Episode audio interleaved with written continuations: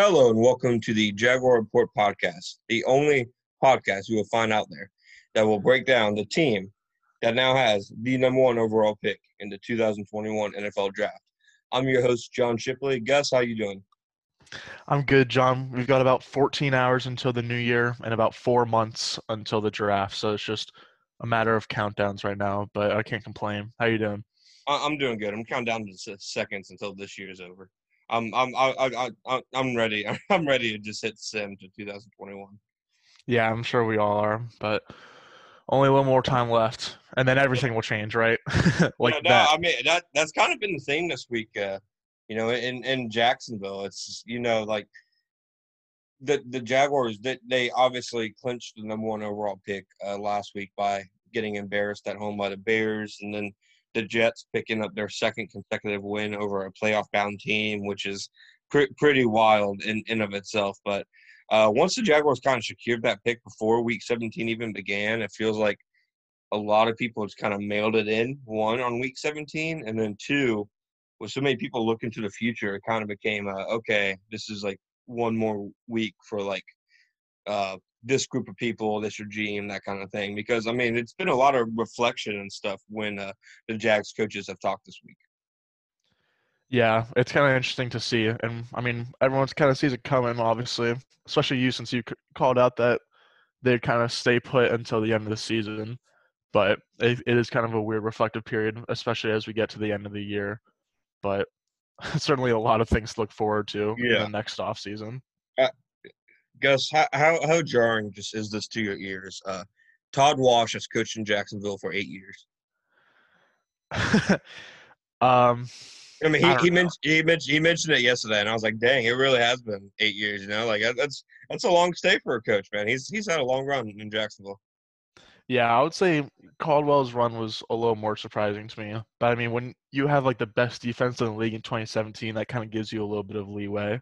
And so, I mean, it wouldn't have been surprising to me if he was gone like last season, but I kind of understood it. And then all the coaches kind of going into this year were obviously given another chance, but it's probably about five years too long to be honest. Yeah, no, no, and I, it that that's kind of been like I said the theme of this week. I mean, even Doug Marrone yesterday acknowledged he he said you know essentially uh, that you know he hasn't been told about any change, but like the obvious is that there's going to be change in one way or another. And I mean, when the head coach is blunt about that and how you know this might be his final rodeo, at least in Jacksonville. Well, you know, I mean that that, that says something. But I mean, that's kind of the of uh, the state of things in Jacksonville right now. It really feels like uh, one more week and then a band aid's going to be pulled off. Uh, you know, kind of type thing. And then uh, then the Jaguars have a lot of decisions to make. You know, it's not often that a team gets that kind of a you know number one overall quarterback slash head coach slash GM synergy all in you know one off season. So you know it's obviously a big off season for the Jaguars. But I mean, just how big of a momentum shift is it for them to get the first overall pick? I mean, just how much more valuable do you think it is than I mean, it, they were always slated to get the number two overall pick, and it just was a way different energy now that you know they're moved up just one spot. So, how much of a difference do you think that one spot is?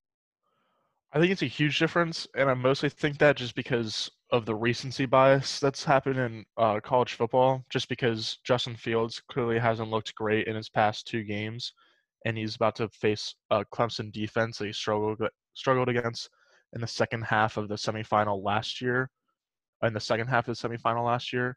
And so I would not be surprised to see him struggle again um, tomorrow.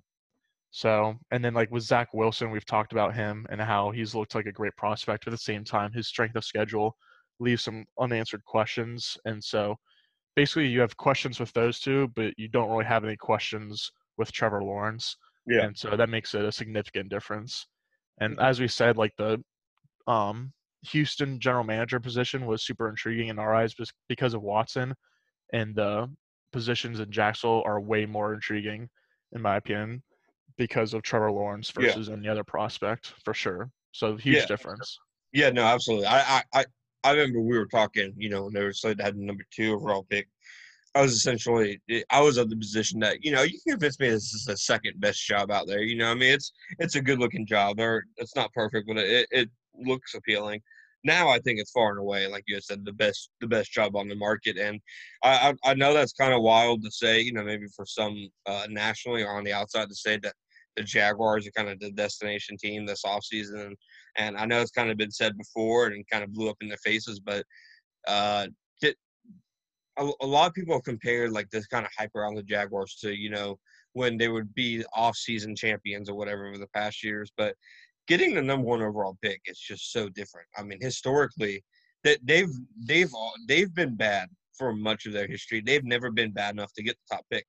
And I think that that's been the reaction I've seen the most from people when I've written that uh, you know, they have the first pick for the first time. It's wait, this is the first time they've picked first and you know, yeah, it is. And they picked the perfect time. Like, you know, like uh, all, all respect to Joe Burrow. I think he's going to be a really good quarterback, but just a difference to me in getting the top pick in 2020 as opposed to 2021. I, I think it's as significant as to talk uh, about it, just because I believe Trevor Lawrence is that caliber prospect. Yeah, I agree. I mean, everyone's saying since 2012, best probably slot since then, and I don't think anyone really disagrees. Just because you have baby arm in 2020 and then a literal baby in 2019. Rude. I know That was.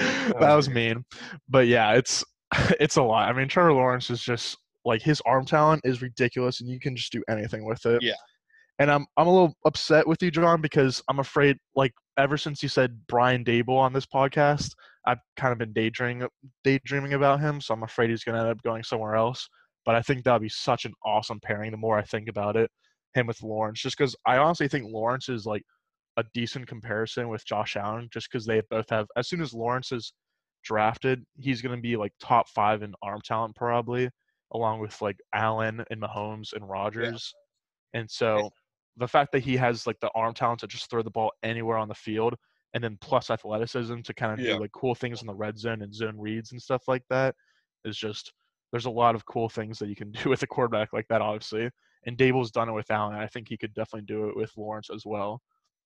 Yeah, no, absolutely. I mean, Lawrence is like the kind of prospect too. I just you, can take a lot of those like you know college kind of uh, schemes and philosophies and bring them to the NFL and just get really like you said creative with them, uh, like Buffalo does with Allen. And I I think like he he really is similar. I think to the Josh Allen of like today, not the Josh Allen as a prospect because. For, Yeah. for as much as Bills fans hate to admit this, Josh Allen has not always been this good. You know, he's gotten significantly better, but like you said, just the arm talent and the, the different arm angles and the ability to hit throws at every level of the field, the athleticism. I think the only difference is build. Uh, Lawrence is kind of a he, he's r- really lanky, you know, for a quarterback, and he's really long limbed. And then uh, Allen's kind of built like a you know like a tight end kind of you know like a battering ram. So, but Like no, no, I- yeah, exactly. But Blake Bortles, but who knows how to use his right arm? Exactly. No, I'm I'm uh, I- I'm I'm with you though. That I I, I think that'd be a perfect pairing. But I just how how much how important is still head coach and general manager the hirings now, even with you know Lawrence into like obviously they're still important, but does he kind of give you more margin for error? Um, I mean, yes, but at the same time, I think you have to hit on the head coach. General manager, as we said last week, is a little bit more iffy, only because not that you don't want to hit on a general manager, but player evaluation is just so difficult, and no one can do like a hundred percent job of it or always get an A grade. And so that that position has like a little bit more leeway, basically. But head coach, I think definitely needs to be a hit or close to it, just because everyone always talks about like how like number one draft picks, like number one overall quarterbacks, or even top five quarterbacks don't win Super Bowls and stuff like that. And so it's just that argument is more of just how hard it is to win a Super Bowl and how you kind of have to have everything go correctly for one season. And so I would say head coach needs to be I Yeah. maybe not as much as a hit as Trevor Lawrence, since Trevor Lawrence seems like he's going to be a massive success or Yeah. a hit at least. But it needs you can't just get away with having an average coach. I think, even though Yeah, uh, you- Lawrence does give some leeway. you, you don't want to get into like a uh, Luck and Chuck Pagano type situation, you know, where Luck finally got his really good head coach, but it was like year six or whatever. Uh, I, I, I have a take, uh, Gus, already. I, I, want to gauge your reaction on this. okay. Trevor Lawrence had more pressure and on his shoulders replacing Deshaun Watson at Clemson than he will have coming into Jacksonville because I think if he gives them what Deshaun Watson has given the Texans, you know, a couple division titles and trips to the playoffs, I don't think there's a single disappointed person in Jacksonville. You know, I, am not sure it's like Philadelphia or somewhere else where, okay, if you don't win a Super Bowl in three years, then you know you're you're terrible. Okay, so the thing is like, how much hype did he have? Like, because Deshaun Watson got drafted in 2017, so he had yeah. a lot of hype going into that because I didn't know Trevor Lawrence's name until he started blowing up his freshman year. Oh yeah, no, no. Trevor Lawrence was seen as like like the next like big thing, like in high school and stuff. So yeah, okay. he was a gi- he was a giant prospect like going into Clemson. Okay, no, I like that take then, just because for like a Clemson like powerhouse at the time who had already won a championship with um Deshaun, like it's kind of your expectations to get to and win the national championship, and then for the Jaguars, it's like the expectations is just get get through week 17. Yeah. And so, especially since like hopefully he'll be here for a decade plus, like you don't necessarily need a Super Bowl, even though quarterbacks on a rookie contract is kind of a cheat code for team success in the NFL. If you just have a few division crowns and maybe a few Pro Bowls and like th- throughout the rookie contract, I would say that as a win. Uh, just because, as we've said, like draft evaluation is so hard and like it's so easy for players to bust. And even though Lawrence seems unbustable. Like there's been plenty of players that will say otherwise in the past, and so yeah. I think I think if you have that as like his floor side of kind of, I would definitely take that ten times out of ten. So I think yeah, no, and, that, and that's take. not to say yeah, and that's not to say I think his ceiling or whatever. I've just that that's been a take I've been workshopping where I'm like. you know, I, I I legitimately think you know he like they'd build statues of him if you know he came in and on his first you know five year rookie contract they say you know win three AFC South titles or whatever. But I mean, I I, I think just consistently being able to be in position to win the division, I think that is enough to like really kind of bank on a quarterback because the playoffs is a completely different animal every year. And if you're at least in the playoffs, then you have a chance at the Super Bowl. You know what I mean? Like every team that's in the playoffs at least has a chance. So if you can get to the dance, then I, I, consider that a successful season. So at least having them near the top of AFC South contention, and man, it's it's, it's going to be exciting, man. I mean, him him and him and Deshaun Watson in the same division is, I think, going to be a really cool storyline. You know, two terrific Clemson quarterbacks, and then I mean, we talked about you know the pressure at Clemson, and you know walking into a powerhouse that Watson left. I mean, they they haven't let up. You know, obviously they got you know trounced by LSU last year, but since he's been there, they've been in two national championships in two years and have won one. So I, I I'd say he's met every expectation. Yeah, and the great thing about Lawrence is that he just is unconscious under pressure. Like he had a relatively a little bit of a down year last year, but then he was I don't know. I mean, he did they did get trounced by LSU, but always it seems like always in the spotlight. He's just unstoppable. So it's going to be really exciting to watch the playoffs this season, especially yeah. since Fields is like we're a little nervous about just because Clemson's defense is so sick under Venables. But yeah, it'll be yeah. a lot of fun. It'll be a lot of fun for Jaguars fans to watch I, I, the next I, two college football playoff games. I, I think it definitely changed how people in Jacksonville go watch that uh, that Clemson Ohio State game or how they're yeah. feeling about it. At least I know a lot of people were. The feeling was kind of nervousness uh, after that Big Ten championship, and now people seem, you know, generally excited to see it play out. But I mean, Gus, that kind of brings me to, to my next point. We're going to be seeing these takes for the next couple months. It's just the nature of it. I mean, we would have seen them if the New York Jets got the top pick, probably to a lesser degree because, you know, they are in a bigger market. They're more respected nationally, whatever. But, I mean, we still would have seen takes that Trevor Lawrence would try to avoid them because they're the Jets. Do you think there's any credence to the national opinions that Trevor Lawrence would even consider pulling an Eli or an Elway? I'll, I'll give my opinion, but do you think that that should even be a worry in that in like the minds of supporters? No. Um, there's we have to wait a long four months for the draft to actually happen, and so as you said, until that happens, there's going to be plenty of like stories and rumors and things like that, and so it's not official until it's official.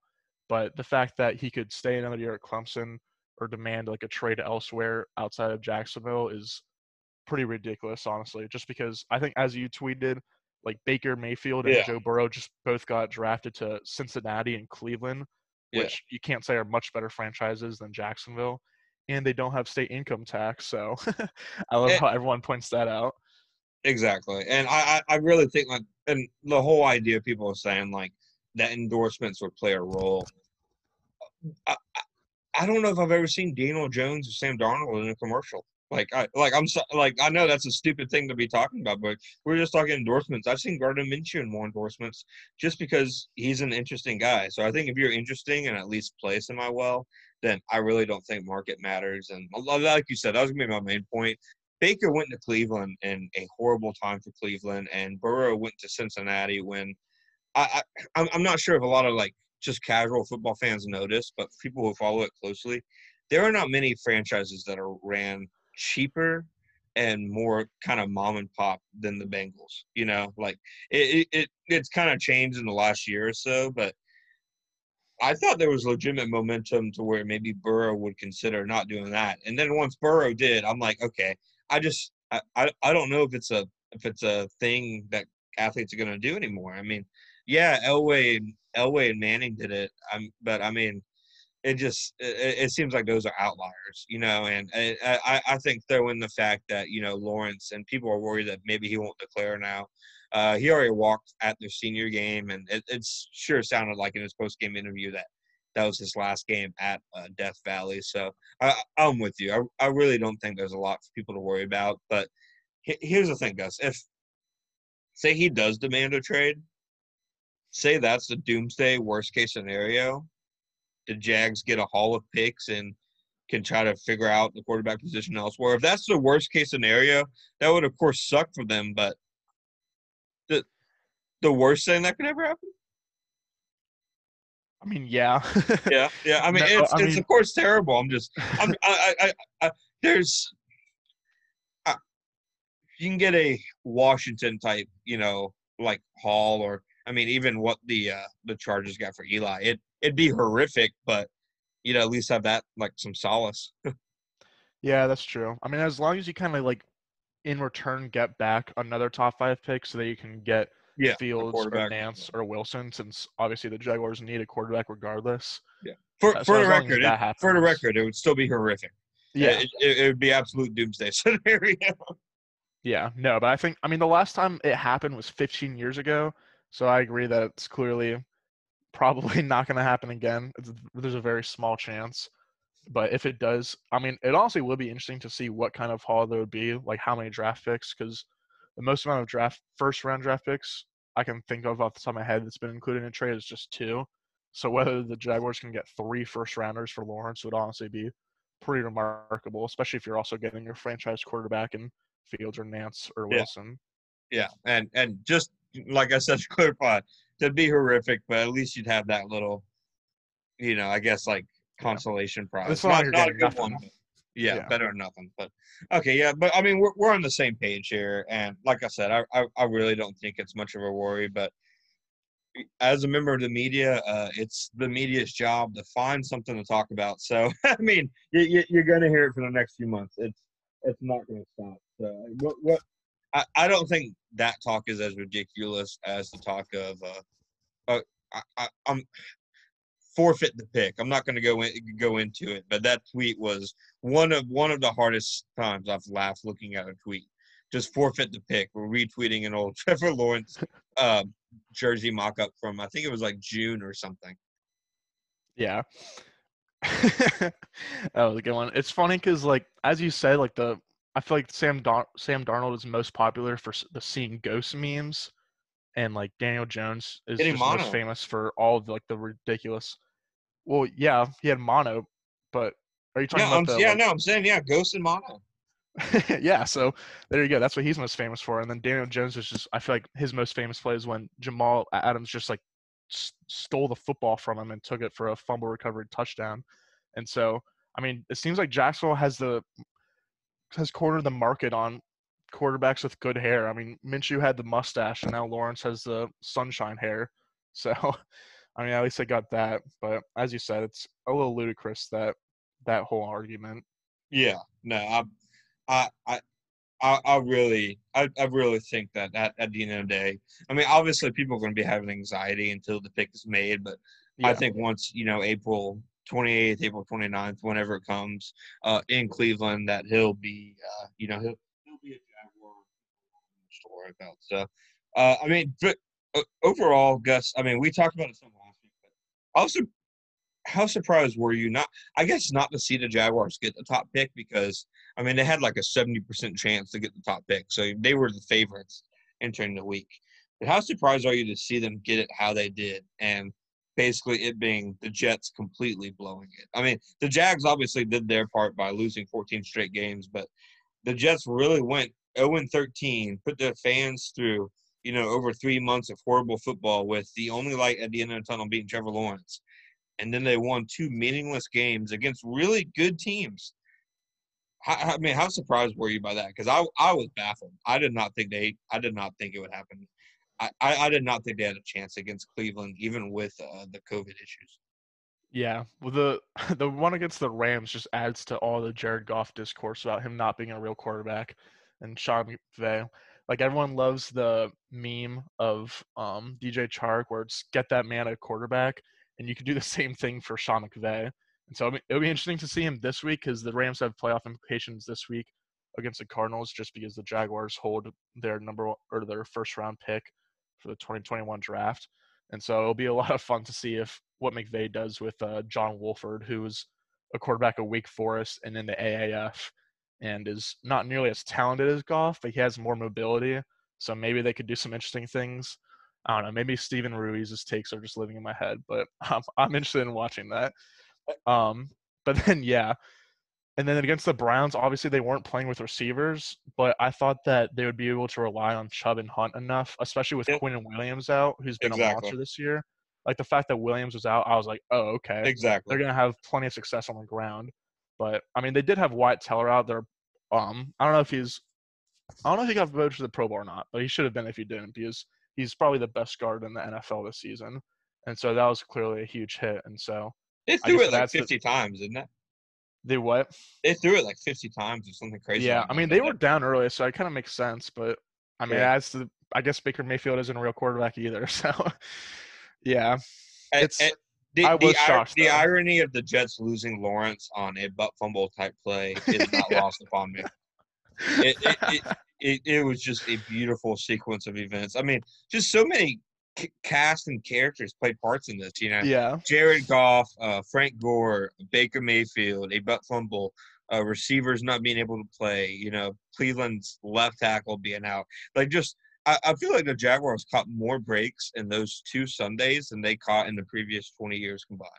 Yeah, I was gonna say the Jaguars. Jaguars fans have been through a lot in the past decade plus, but I mean, so have Jets fans. Honestly, poor Jets fans. But I don't know. I think my favorite play, honestly, was that uh, Frank Gore play against the Rams when it was just like a check down from Sam Darnold and he caught it and just ran backwards and fell backwards for the first down that clinched the game. That was pretty awesome. But I didn't realize yeah. when I was watching the Browns game that Baker like fumbled at first. I thought he just got stuffed. And then when you see the fumble, that just makes it even more funny and more great. Yeah, no, it, it was it, it was certainly some kind of ending. And like I said, it was just – bizarre kind of two weeks for the Jaguars just because I mean they, they things do not go their way like that, you know. They, they just don't, you know. They yeah. they never have. So for every break to happen the right way was uh, kind of incredible. But I mean, the Jaguars they also you know had to help themselves. Uh, I, I I was what a miss by me saying the Jaguars would win that game. I guess saying they would win it just because they're the Jaguars and have a chance for something good to happen blew up in my face because I mean I, I, said all logic says this is a blowout, but I'm going to pick the Jags anyways. I should have stuck with the logic because I mean I thought Mitch Trubisky was awful, and you couldn't even tell by the score. I mean I, I thought he was truly had a horrible game, and you lose, and they still won by you know twenty something points. Yeah, franchise quarterback Mitch Trubisky definitely didn't play well. Uh, Jimmy Graham somehow like came back from the dead and was all over the Jaguars in the first half, but Oh, yeah, I, I, I can't get over the just from he he had like the perfect mix of he had overthrows, underthrows, uh, thrown it nowhere near a Rob, and then that interception before the end of the first half. That that made me go back to that Adam Schefter tweet about people thinking he could get extended, and that that literally that play that was the first thing I did, and I was like, okay, Chicago, let's let's relax and not do that because I Yeah. mean, it was first down with like 20 seconds left. He could have just thrown it out of bounds. Like that was the most amazing interception I've ever seen. Yeah, that was pretty incredible. I mean, It's fu- Blake Bortles just done two interceptions off his own player's feet, and that's still the worst interception I've ever seen. Man, that's pretty cool. There's a lot of bad ones out there. but Yeah, no, yeah, I don't know. just considering that situation and then running around and like it, if you had just taken the context of that play out and told me okay he's doing this because the bears are down by six and this is the last play of the game i'd say okay but if you told me the bears are up with 20 seconds left and it's first down and they can just throw it out of bounds to try to score again that, that's Yeah. horrific that was the most like anti Derek Carr play ever. I'll, I'll I'll never forget when Derek Carr like had threw the ball away, like not facing pressure on a fourth down to like win the game. And so yeah, as Yeah. you said, in a different circumstance, it would make more sense. But like, Yeah. why are why are you making that throw, Mitch? Yeah, no, absolutely. And uh, I, I, I really just think the Jaguars they they just had they were too. This edition and that we're seeing them each Sunday, it's just there's not enough talent on the field to really, you know, o- overcome mistakes. You know, they have some individual players who can still make plays, and that's why they stay somewhat close in these games. But they just have so many people hurt and so many needs otherwise that were already there before the injuries happened. I mean, you know, when you're the youngest team in the league with holes on the roster, you can't survive the kind of injuries they've kind of taken. And I mean, that that's why they're sitting at one and fourteen. I mean, they already came into the season as a not good team. So when you make that team even worse, you, I mean, you're going to get ugly results. Yeah, it'll be interesting to see how injured they are next year. Obviously, just because they were extremely injured last year too, and like the analytics will tell you that injuries tend to regress a little bit, just in terms of extreme injuries. When unless you're the Chargers or the Eagles or the Redskins, I guess, who I feel like have so many injuries every single year. But hopefully the team will be a lot more or a lot less injured next season.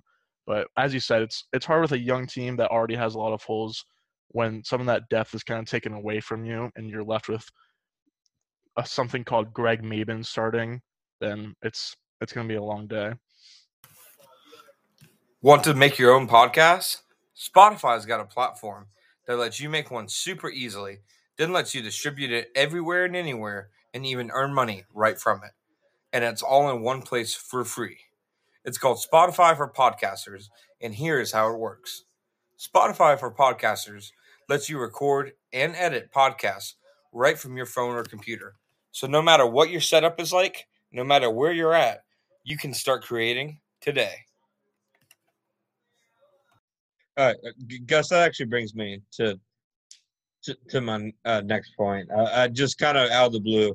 I I want to I want to throw out a couple names at you and ask just you know guys that are were injured and that kind of maybe this was their last real hurrah and their injuries kind of taking them away.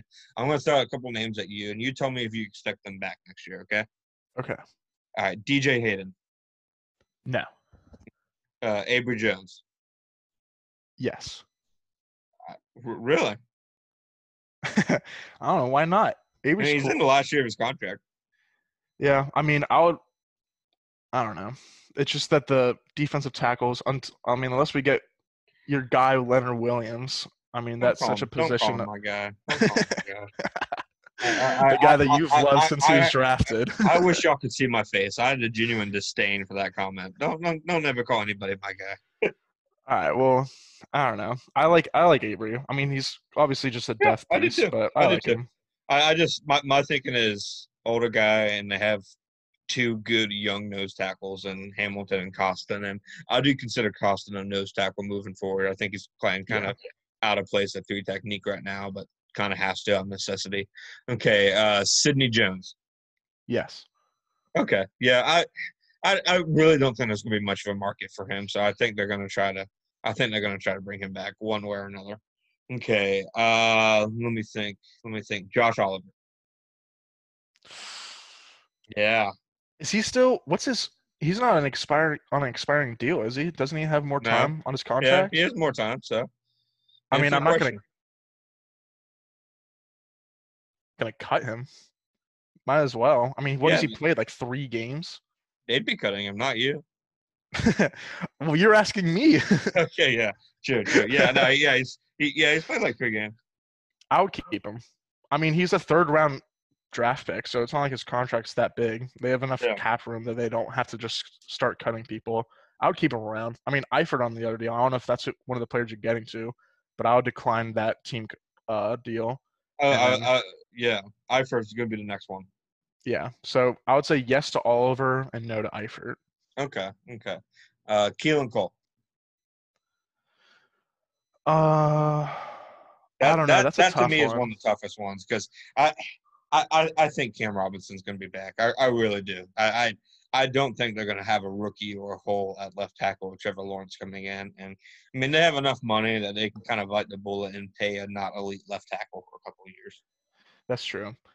Yeah, Cole's Keelan- tough that- because Keelan he's like me is tougher.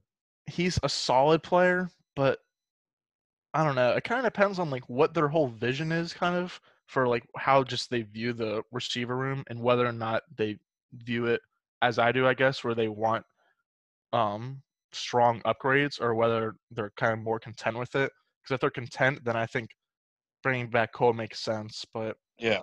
I don't know. I don't really know what like the market for him would be. Like I think he had like a three million one year deal this year, and next year like maybe he'll get five. But I mean, I would keep him around. He said he wants to stay in Jacksonville, so Yeah. I'll say I- yes. I, I don't think he can get as big of a deal as Nelson Agholor will. So a, Yeah. a little bit below that. Okay, yeah, I would say yes. Okay. Um, Dawuane Smoot. Yes, your guy. Okay.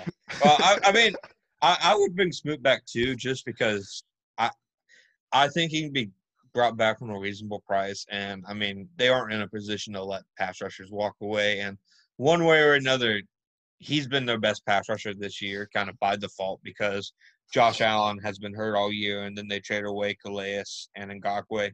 But you know, Smoot's had a, I mean, he's had a solid season. So I, I'd, I'd- I'd bring Smoot back. yeah, if you have to choose between him and Abry, then definitely Smoot.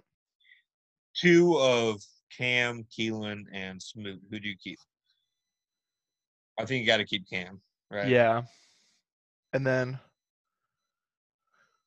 Oh man, that's a tough one. Probably Yeah, only because like, say. you have like I just because I think there's less depth for like the edge rushers because you have Allen and you have Chaisson. And he can then, rush like- from inside. Yeah, exactly. So I think you kind of he gives you m- more or better depth than Keelan probably would give you. And I, I'd probably argue receivers are easier to find. Yeah, I Yeah. agree. Okay. Okay. Well, I mean, that was, that a good little exercise. Yeah, Yeah. Yeah. Yeah, No, I mean, I, just I, I, I think I think we're in agreement on, on most of those. The only one I don't think will be back is Abry. And I mean, if that's our biggest disagreement, then whoop to do. yeah. Oh, just to talk about the cornerbacks real quick, I think Sidney Jones showed enough to like if we could bring him back as the third receiver, I think that'd be ideal for the Jaguars or third cornerback. I mean, Yeah. just because it seems very. There's been so many mock drafts recently that pin the Jaguars taking a cornerback with their second first round pick, um, which would make a lot of sense. And so I I'd was gonna say, what, what would your thoughts be on that? Do you, do you think bring Sidney Jones back, take a cornerback in the uh, first round, and sign like a uh, maybe a veteran to fill out the depth? I mean, w- w- would you be comfortable with attacking the cornerback position like that? Because I've seen a lot of people opposed to the idea of taking another first round corner, and I think they're legitimately in a position where you could justify it. Yeah, no, I agree. I think it would be a good way to do it. Like I think doing cornerback with the second pick and then bringing back Jones, another veteran, would be a smart way to kind of attack the cornerback position. And then if they don't take that route, the positions I would most want them to see would probably be either left tackle or like a skill position, like receiver or uh, tight end. But I think quarterback makes a lot of sense, especially because first like first round quarterbacks I think tend to pan out pretty well in re- regard to like other position groups. Like if they're kind of have like higher floors or just there's not as many busts for first round corners. And yeah, I mean I Yeah, think I- that makes sense. I I think just the only thing that they can't do, like there's so many directions they can go at corner this season. I think the one thing they can't do is sign Sidney Jones and then feel comfortable going into next year with him as the number two corner because as talented as he is, it's just the injury issues throughout his entire career. I'm not sure you sh- you can walk into a season with him as your starting corner and, and be okay. Yeah, definitely agree.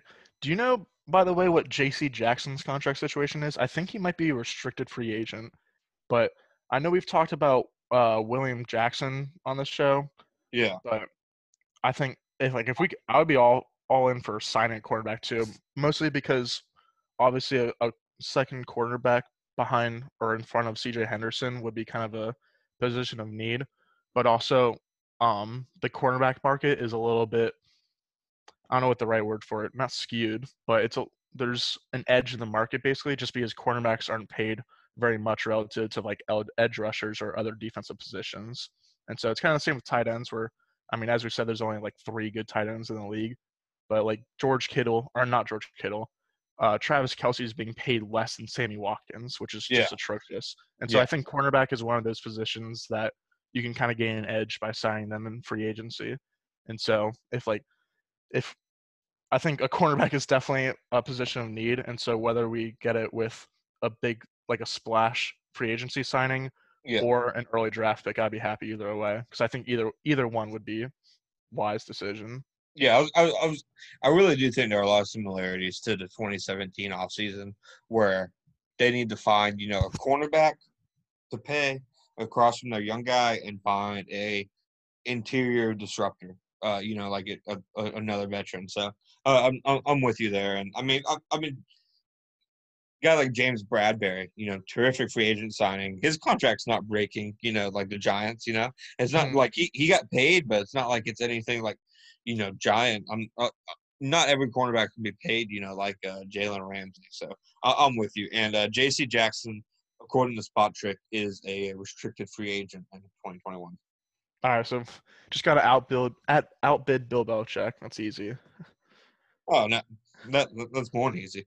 Just- no, no. It's, I, I'm I'm I'm I'm interested to see kind of what route they go at corner, just because, like we said, they have so many different directions.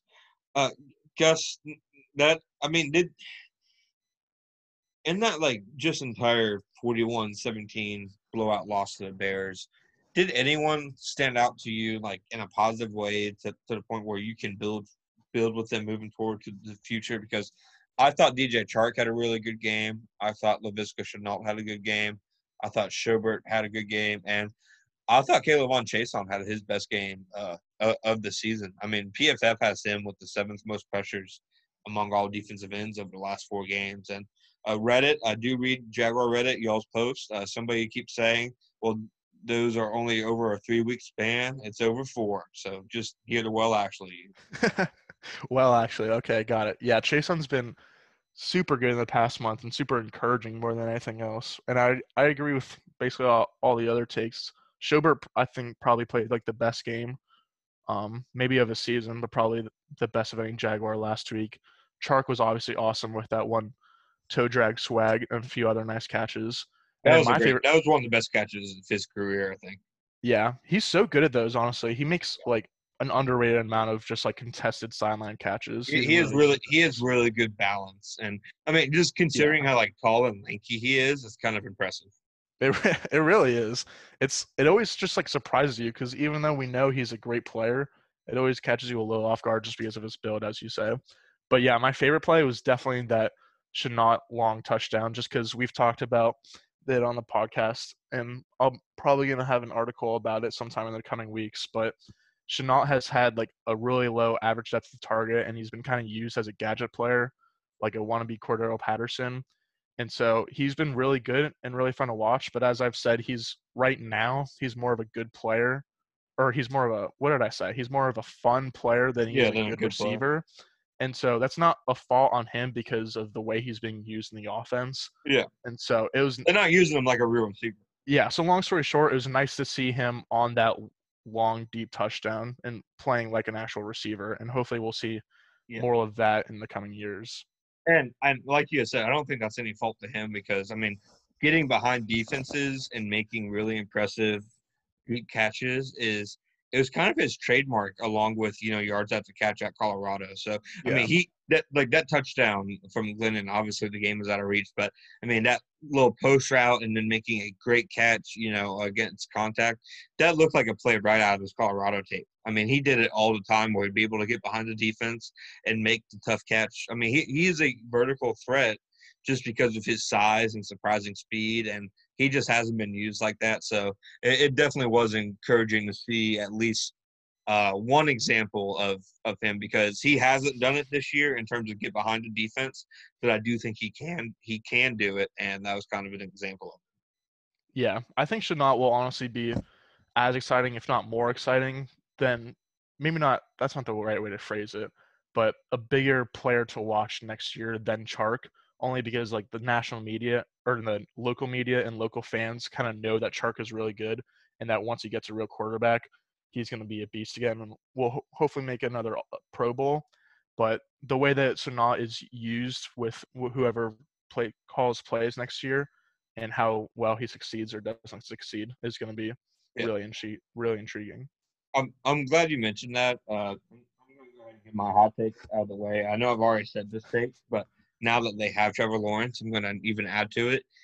If the Jaguars do not sign DJ Chark to an extension this offseason, it will be one of their most kind of uncomprehensible moves of the last few years. Just because, are you do you are you sure you want to wait to pay him after a year of him and Trevor Lawrence? I mean, you can get him now for way cheaper than you're going to be able to get him next March. You know, I mean, coming off this year compared to a year where he has an actual quarterback, and I mean, he'll likely put up some crazy numbers. I think if you don't sign him this year, you're really just messing up team building wise because I think you can get him for a bargain compared to the year after. A hundred percent. Yeah, it's a great buy low opportunity. And like I'm sitting here thinking it's a great buy low opportunity for like player props and for fantasy. So I'm glad you're thinking more on the team level.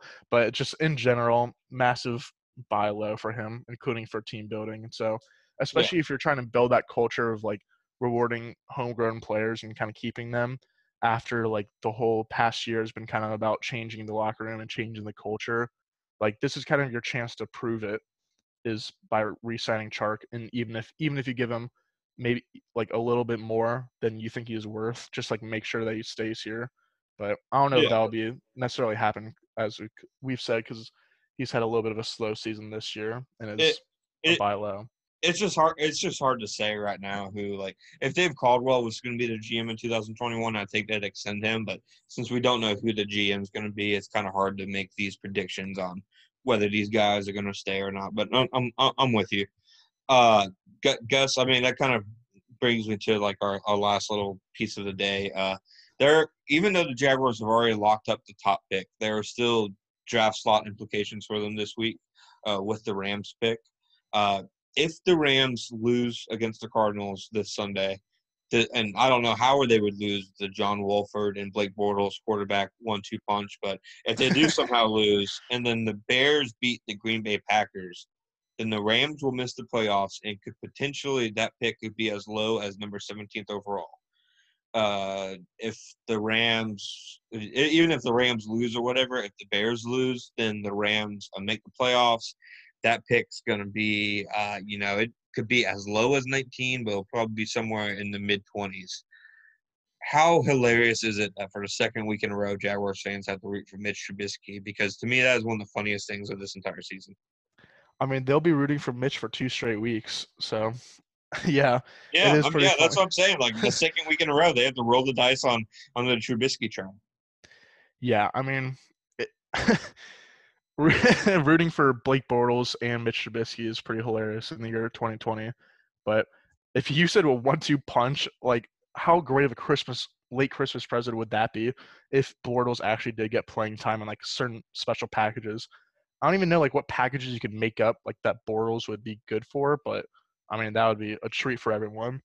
But yeah, unfortunately, it doesn't seem um likely that the Bears will pull out a victory, only because like Mitch has had solid statistics in the past month, but mostly because He he's played play. like he he can't play. He can't play. No. yeah, no, I'm not. I'm, I'm not. I'm not. I'm not gonna. I'm not gonna tap tap around. Not even gonna entertain it. Yeah, I was no, gonna no, say he- he's played terrible defenses in the past month, and so that's kind of padded his stats a lot. But I was Yeah. gonna say the Packers have to win a game, or I mean, they could. Basically, they don't have the number one seed locked up. Yeah, so they're still gonna- playing for they're- something. They're playing for something, so it's not like they're gonna rest all their starters like immediately or anything. So, Yeah. unfortunately, like if I had to bet, I would say the Packers and the Cardinals would probably win, just because we don't know what uh, Wolford is really, and the Cardinals are playing for a playoff spot too. I'm pretty sure. So. Yeah, no, I, I I agree with you. I, th- I think the Cardinals win, and I think the Packers win because, uh, contrary to what maybe Ryan Pace or countless of Bears fans think, uh, Mitch Trubisky cannot play. Um, just, just you know, not, not like I said. John's hot take. Yeah, no, yeah, can't play. Mitch No, Trubisky isn't good. It, it can't be done. It can't be done. Uh, no, I agree. uh, I, so yeah, no, I'm, I'm with you. I, man, if, if the Cardinals lose that game, I think you got to ask serious questions about Kliff, right? Yeah, it's. I mean, the questions have really started since like the beginning of the year, just because. I mean, the running game is sick, but the passing game has been like all they really do is run like speed outs and mesh and like. It looks like it's that's it. It. looks like it's Texas Tech team, but without playing Big Twelve defenses. I mean, at Texas Yeah. Tech, he, he- at Texas Tech, he always mismanaged the game too. So like seeing him use these really weird game day strategies, I'm like, well, it's kind of nothing new, you know? Yeah, yeah. The the passing playbook and like the just clock management and game management and stuff like that has been pretty underwhelming, which is disappointing because he had the potential to be a ton of fun that pairing with Kyler, but it's seeming more and more likely that he might not be it. But yeah, Yeah. it'll be interesting to see what they do against number twenty and the rest of the Rams defense. So he he he helped the he helped deliver the Jaguars' number one pick, Gus. I want Yeah. you to say his name. I I've we've said this before. I just like doing that bit, but Ramsey is I awesome. know. he's I just know. I he's just the one that got away. yeah. he's no, a- I know. I know. There's there's been a lot of ones that got away for the Jaguars, but man, He's the every, he's he's the big one. That's Yeah, the big he- one, Yeah. That that Jags play the Rams next year. really. Yeah. They have a nice schedule next year. I mean, they play the AFC East, but there's a lot of exciting games on the docket. I I I would be shocked if they don't have two primetime games, and it's Yeah. it's kind of hilarious that uh, I mean, just looking at the Monday Night Football like stats, every NFL team since like December 2018, 31 of them have played Monday Night Football game. The Jaguars haven't since 2011. That is just the most lopsided, hilarious possible? stat I've ever seen. Like, like you can say like, well, the Jags have been bad. Well, a lot of teams have been bad. and I mean, Yeah. they've still played on Monday Night Football. It's it, it, it w- when I saw it, I was like, man, I knew they hadn't played on there a while, but that is just hilarious. Like that, that's one of the funniest stats I've ever seen in football. yeah, that's pretty. That's that's such a good hashtag because Jaguars stat, but yeah, just the I- presence of even if it's not like even if something terrible happens with like Lawrence, like the fact that we're gonna have a number one overall pick quarterback is gonna set the Jaguars up for franchise Yeah. or for primetime games because the same thing happened with Cincinnati. Especially- exactly. when you look at the schedule, like the Jaguars play what feels like every single young quarterback. They play Burrow, Tua, Kyler, Herbert. I'm pretty sure that's four. I think they play one or two Yeah. others that are just And, like and, and young, then and then like you, and then you throw in uh, uh, Russ, and then you throw in the Rams with the Jalen Ramsey factor, right. and then uh, Texans. Uh, I really think Texans Jaguars could be a primetime game just because Watson versus Lawrence. So yeah. I, I, I, think you're definitely going to see them on primetime next year as compared to uh, the years that they haven't been on it. I mean, the last time the Jaguars were on Monday Night Football, they had a quarterback with long flowing blonde locks. So maybe it maybe it happens again. time is a flat circle. Yeah, that that it is, my friend. That it is. Uh, Gus, quick prediction: Do the Jaguars beat the Col- Indianapolis Colts this weekend? Yes or no? no. Okay, that was good. you you want to elaborate at all? Um, well, as we said like earlier in the season, we kind of should have saw the season coming just because the first week was a little bit unreliable, just because the Jaguars. Yeah, uh, I should have seen it coming too, but like the Jaguars got lucky with like turnovers from the Colts on like fourth and one, and like winning the turnover battle, and a cou- bunch of kind of like random things that aren't necessarily stable, and so. And the Colts are like playing for the division crown in a playoff seeding s- in playoff spots. So I don't know. My hot take this week is that Jonathan Taylor will score more touchdowns than the Jaguars. Which, as I'm saying, it doesn't even feel that hot. But No, no, it doesn't. I mean, my, my hot take is Jaguars are going to bounce the Colts out in playoffs. I, I, I John. sec, second week in a row. Did I'm, I'm going with it. No, Anthony Castonzo. Uh, Chase has been playing lights out. Uh, Philip Rivers is just bound. I, I, I- I just I think they're going to try to clo- close this year out the right way, and it just it feels like now that nobody actually would care if they won anymore. It just definitely feels like you know a, a week where it, where they can win. But I mean, it it it's just a divisional game. They played the Colts tough. I mean, I both Yeah. teams are really banged up. I'm I'm I'm gonna go with the Jaguars with the upset this weekend. I, I'm not just picking it because Jaguars this time. I actually think there's logic involved. Right, so there was no logic with the last one last week. No, no, no. There was zero. Last one, I was literally just saying they'd win because it'd be the worst thing possible, and I was expecting that to happen. Yeah, that makes it more likely, though. I mean, we we were saying. I mean, I feel like everyone was saying the entire season that the Jaguars were definitely going to win either last week or this week and just screw up their chances for a solid draft Yeah, pick. And yeah. so And I I mean, I, now, now it's solid, though.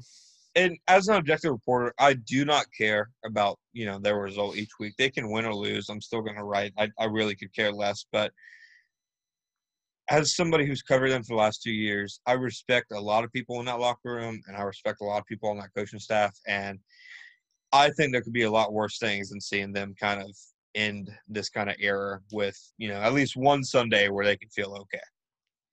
Yeah, I don't necessarily disagree with any of that. I just think it's going to be the same story as the last 14 games Oh, it absolutely. where they just don't have enough talent. Like, I don't know, man. the no, Colts oh, it, ab- no, either- it absolutely could be. They didn't have either of their tackles last week against the Steelers defense, which has a sick pass rush. And, I mean, they still put 24 points up against a solid D. And that's something that the Jaguars do not have. So, We still lost to Ben Roethlisberger. yeah, I don't know how that happened, man. Yeah, yeah. Roethlisberger was like, "Oh, I'm to start calling plays in the second half,and That was stupid. somehow had I was stupid. yeah, The, I the, know what Se- that the, was. the Steelers are frauds. You heard it here. You heard it here first.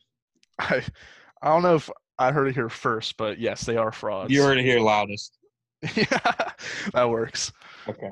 All right. Uh, well, the, the, I mean, Gus, you, you have anything else? Uh, that's that's all I had uh, uh, for this week. Uh, thank, thank. I mean, thank you guys for listening as always. But those are my uh, hot takes. Those are my predictions. Gus, you got anything for us? No, I think we're all set, John. Uh, you can follow me at underscore John underscore Shipley and at Jaguar Report. Gus, give me your at and get us out of here. I'm at Gus underscore Lug. We'll see you guys next year. Yeah. All right. Anyways. All right. Thank you guys.